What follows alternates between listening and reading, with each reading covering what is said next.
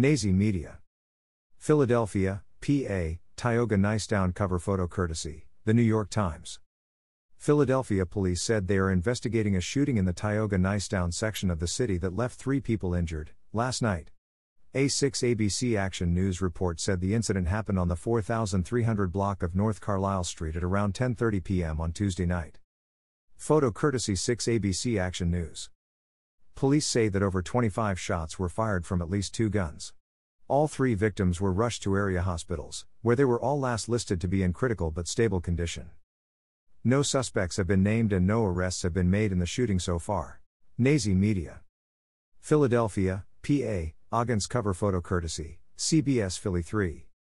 Philadelphia police said, they believe a suspect who was responsible for violently attacking a man earlier in the day, found himself becoming a victim of a violent attack that left him dead. A6 ABC Action News report said the incident happened around 6 p.m. On Sunday, on the 5900 block of North Norwood Street in the Ogontz section of the city.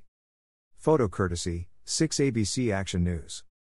Police believe the victim is the same man who is accused of being involved in a beating and robbery just hours before being killed, according to police. Greater than we know the individual was clearly the intended target, and the shooter or shooters shot at him literally inches from his body and continued to shoot while he was down.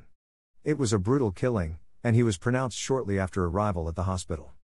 Said Philadelphia Police Inspector, D.F. Pace. The victim was reportedly one of two men, who attacked two other men at a corner store on the 2000 block of Church Lane earlier in the same day. Police say none of the robbery victims was hospitalized from the beating. Police said the second victim was also severely beaten, they are reportedly searching for him now. The second suspect in the robbery slash beating was arrested when he showed back up at the scene of the crime shortly after the robbery. Police say they are still searching for the gunman who killed the 26 year old victim. Police also said they are searching for the other robbery victim. No arrests have been made yet.